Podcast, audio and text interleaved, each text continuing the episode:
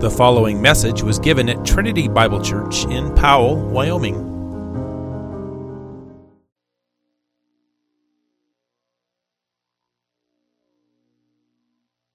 Have Proverbs, so if you have your Bibles, I invite you to open them to Proverbs chapter 15. Proverbs 15, we're looking at verses 1 through 18 this afternoon.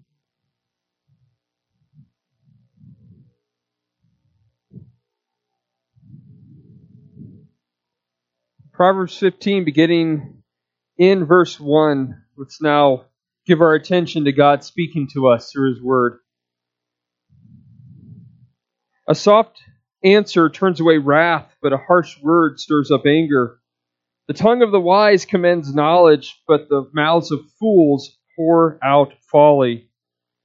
The eyes of the Lord are in every place, keeping watch on the evil and the good. A gentle tongue is a tree of life, but perverseness in it breaks the spirit. A fool despises his father's instruction, but whoever heeds reproof is prudent. In the house of the righteous there is much treasure, but trouble befalls the income of the wicked. The lips of the wise spread knowledge, not so the hearts of fools. The sacrifice of the wicked is an abomination to the Lord but the prayer of the upright is acceptable to him. The way of the wicked is an abomination to the Lord, but he loves him who pursues righteousness. There is severe discipline for him who forsakes the way. Whoever hates reproof will die. Sheol and Abaddon lie open before the Lord. How much more the hearts of the children of man? A scoffer does not like to be reproved he will not go to the wise. A glad heart makes a cheerful face, but by sorrow of heart the spirit is crushed. The heart of him who has understanding seeks knowledge, but the mouths of fools feed on folly. All the days of the afflicted are evil, but the cheerful of heart has a continual feast. Better is a little with the fear of the Lord than great treasure and trouble with it. Better is a dinner of herbs where love is than a fattened ox and hatred with it. A hot tempered man stirs up strife, but he who is slow to anger quiets contention. Well, this concludes the reading of God's Word. May God now be pleased to give us the help of His Spirit to illumine this text. Well, when something goes wrong with our plumbing, I usually call a plumber uh, to fix it. Now, it's not because of lack of tools. Even if I did lack uh, tools, I can go out and buy them. Probably cost the same as the bill. The reason I call them is because I do not have the necessary skill uh, to do the job if I tried to do it, I would just end up calling them anyway and just creating more of a mess uh, for them.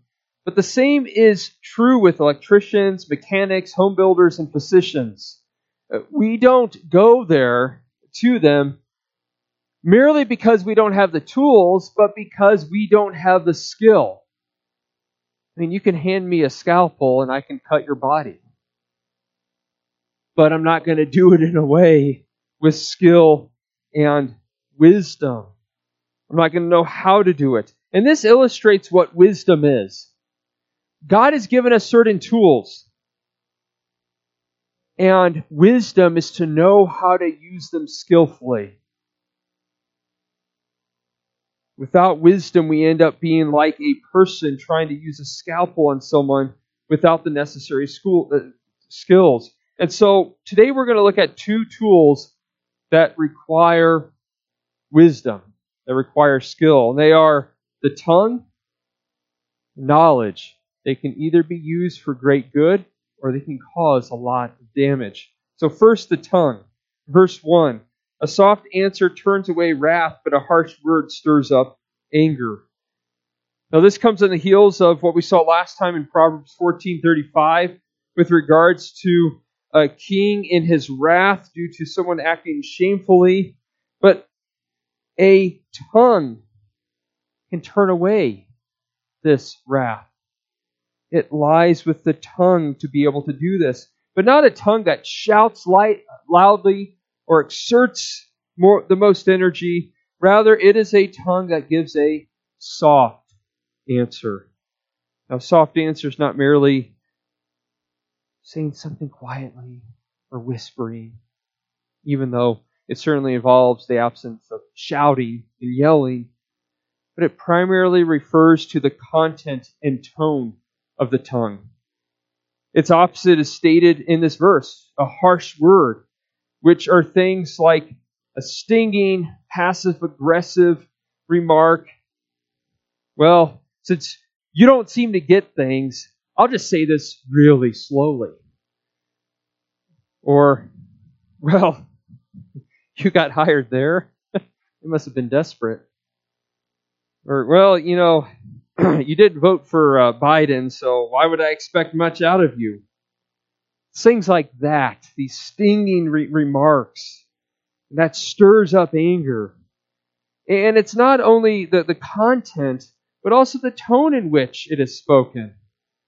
Yeah, yes, okay, get off my back. I'll get to it. You just chill out? Just calm down. That just stirs up anger making accusations, attacking the person's character, yelling your point, giving insults, a slight backhanded comment are all harsh words that stir up anger.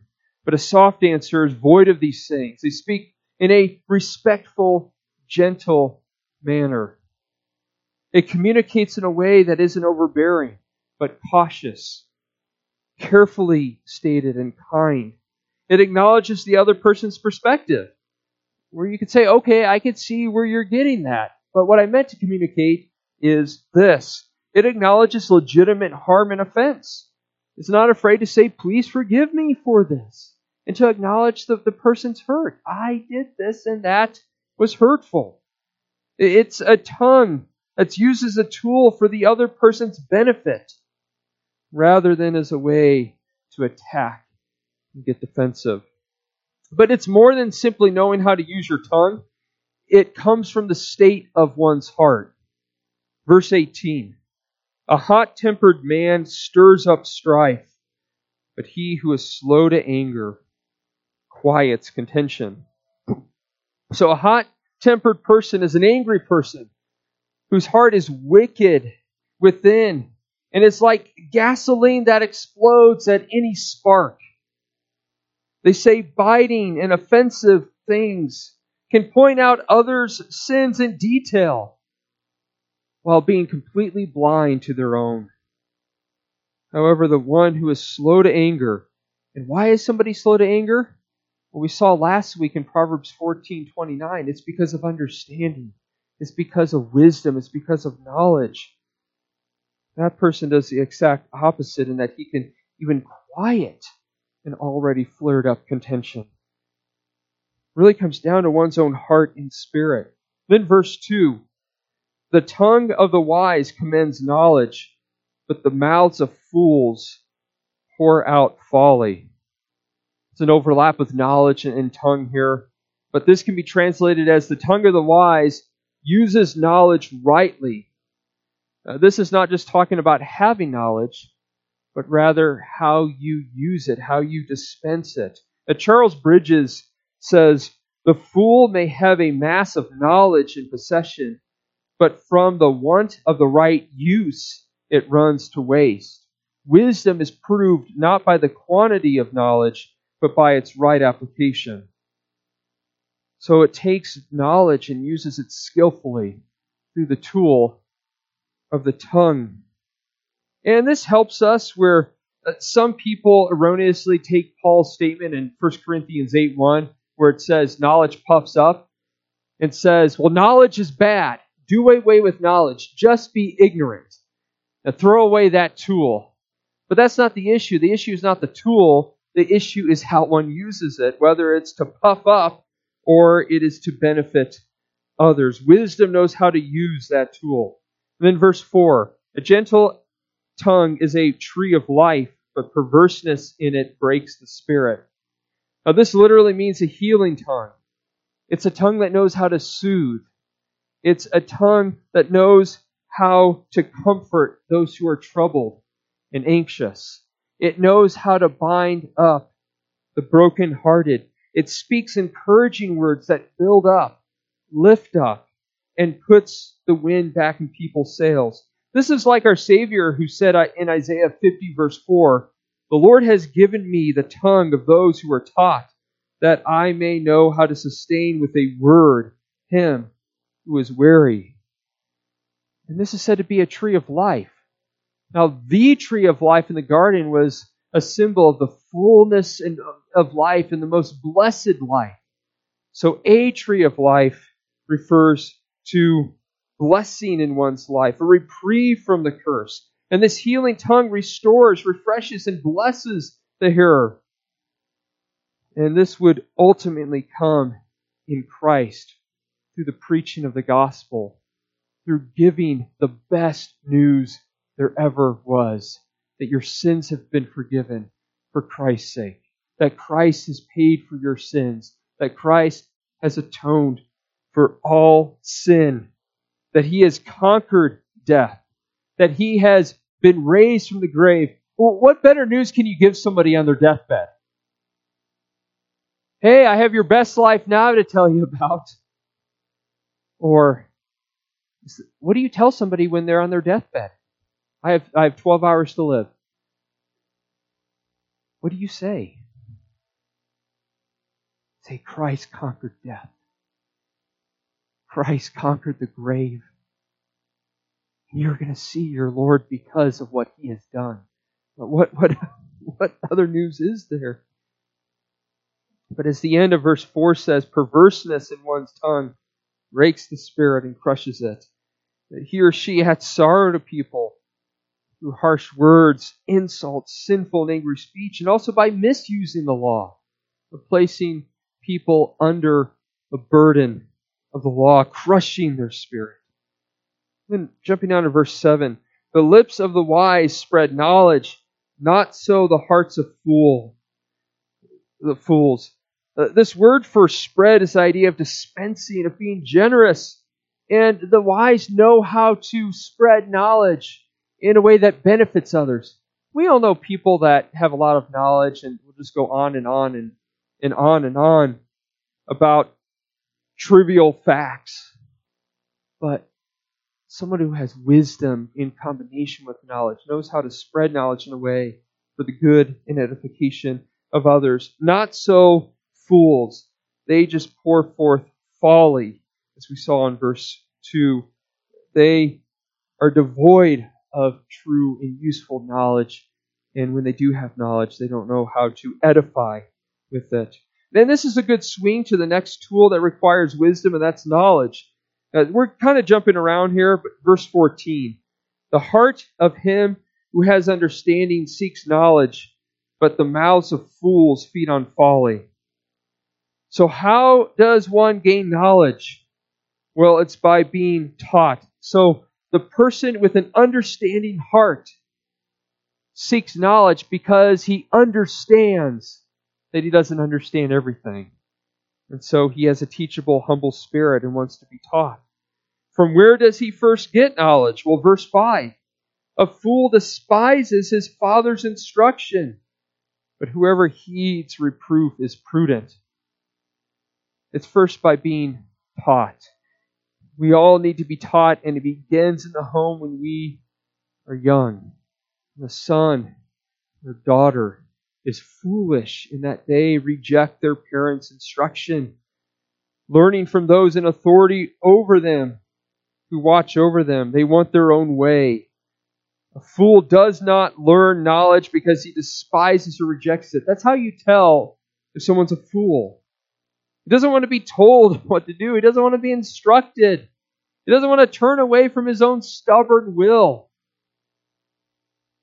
As verse 12 says, a scoffer does not like to be reproved. He will not go to the wise. He doesn't want to change his ways. I want my own way. I don't want anyone to tell me anything else than my own way. And the consequence of rejecting instruction is found in verse 10. There is severe discipline for him who forsakes the way Whoever hates reproof will die. Those who set aside knowledge and leave the way, that is the path they should walk, they will face severe discipline. For believers, this is going to come from a father who loves them, who's going to correct them. For unbelievers, it's going to be God aban- abandoning them in their sin. Have your sin, have at it. We'll meet on Judgment Day. The problem is that they hate reproof. They hate to admit any guilt or fault. They are too proud to confess sin and turn from it, and would rather die in their sin than ever confess it. And this is all of us by nature, except for the grace of God.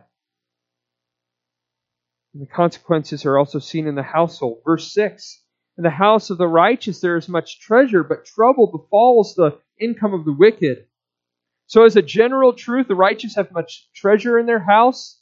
Again, a general truth, there's always exceptions, but their diligent stewardship, careful planning, that they're not impulsive spenders, not foolish with their money, has caused them to have plenty.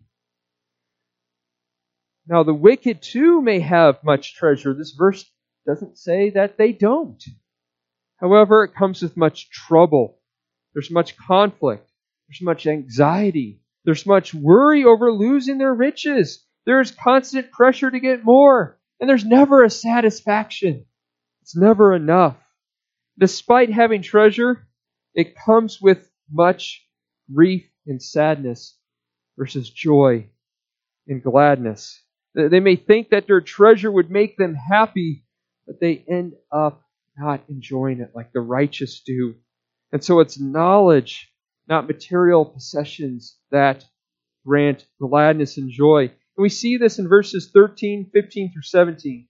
Verse 13 says, A glad heart makes a cheerful face, but by sorrow of heart the spirit is crushed.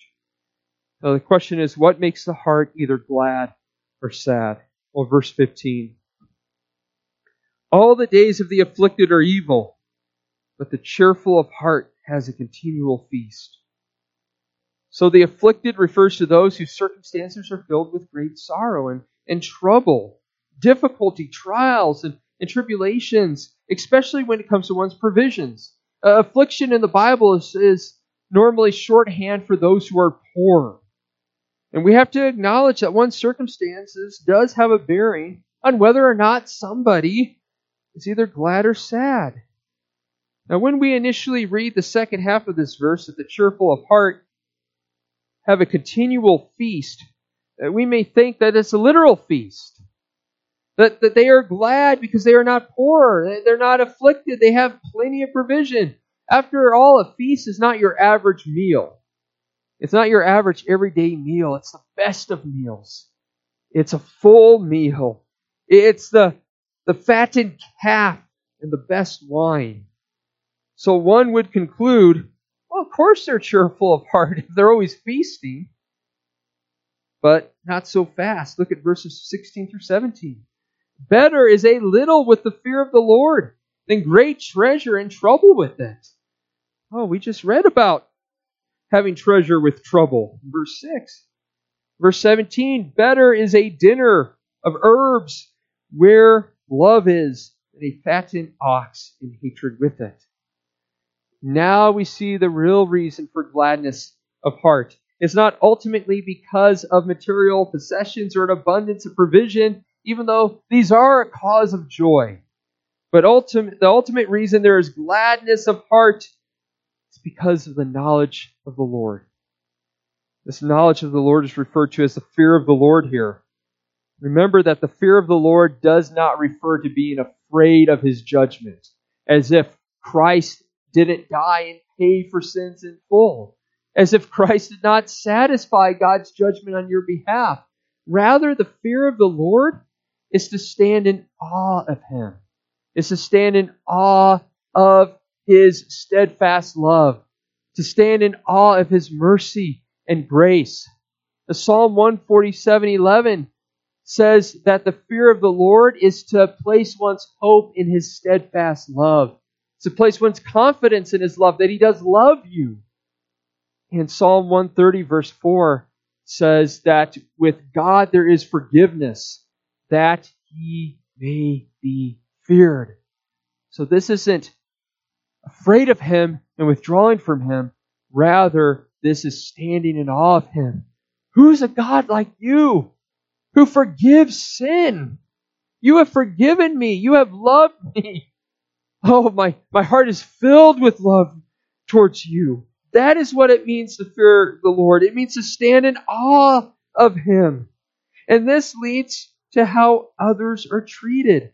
Verse 17 Better is a dinner of herbs where there is love than, fat, than the fattened ox where there is hatred.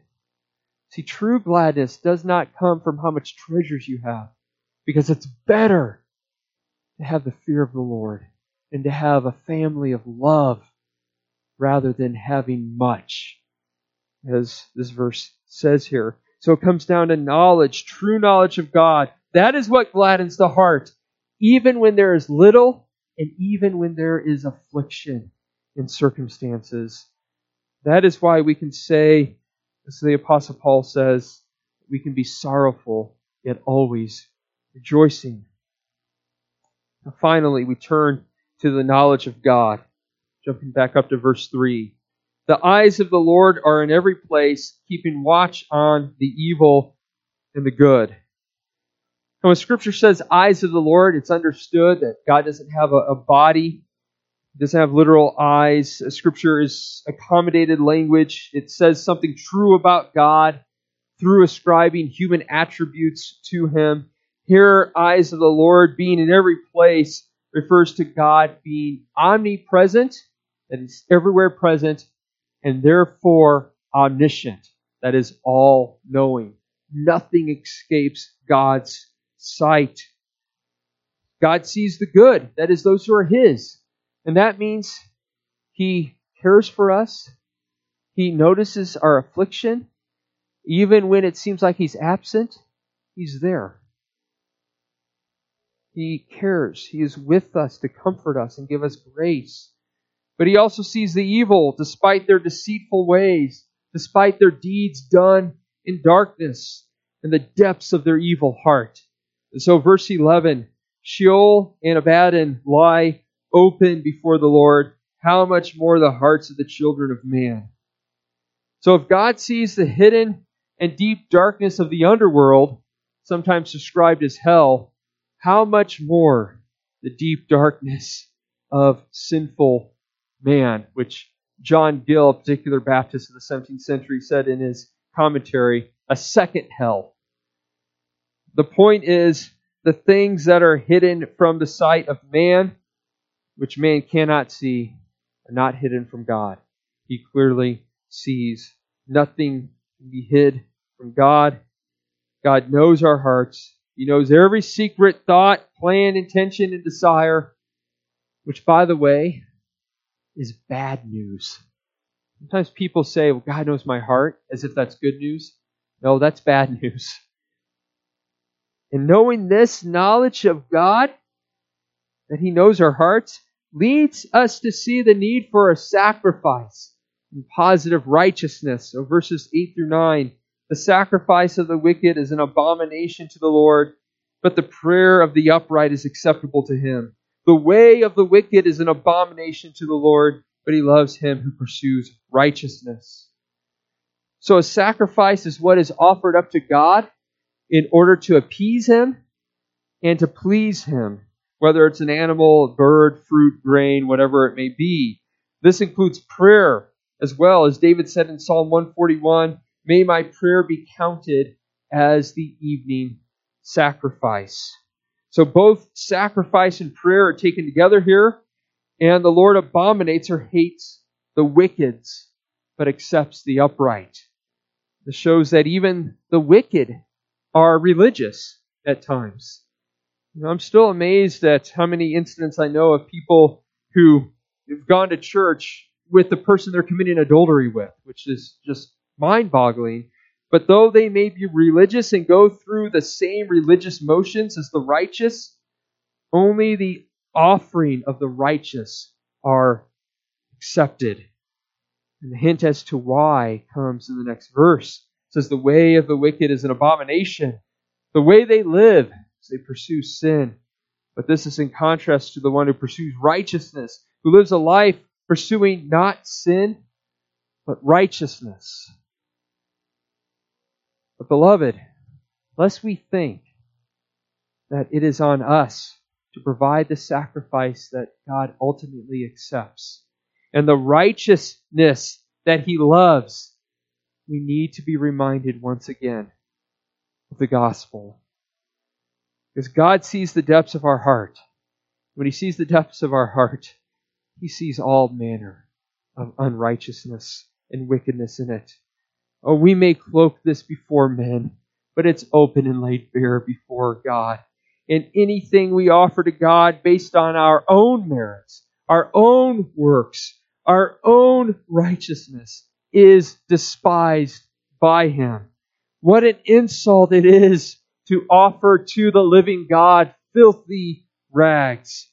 The only perfect sacrifice that has ever been offered to God is the sacrifice of Christ on our behalf.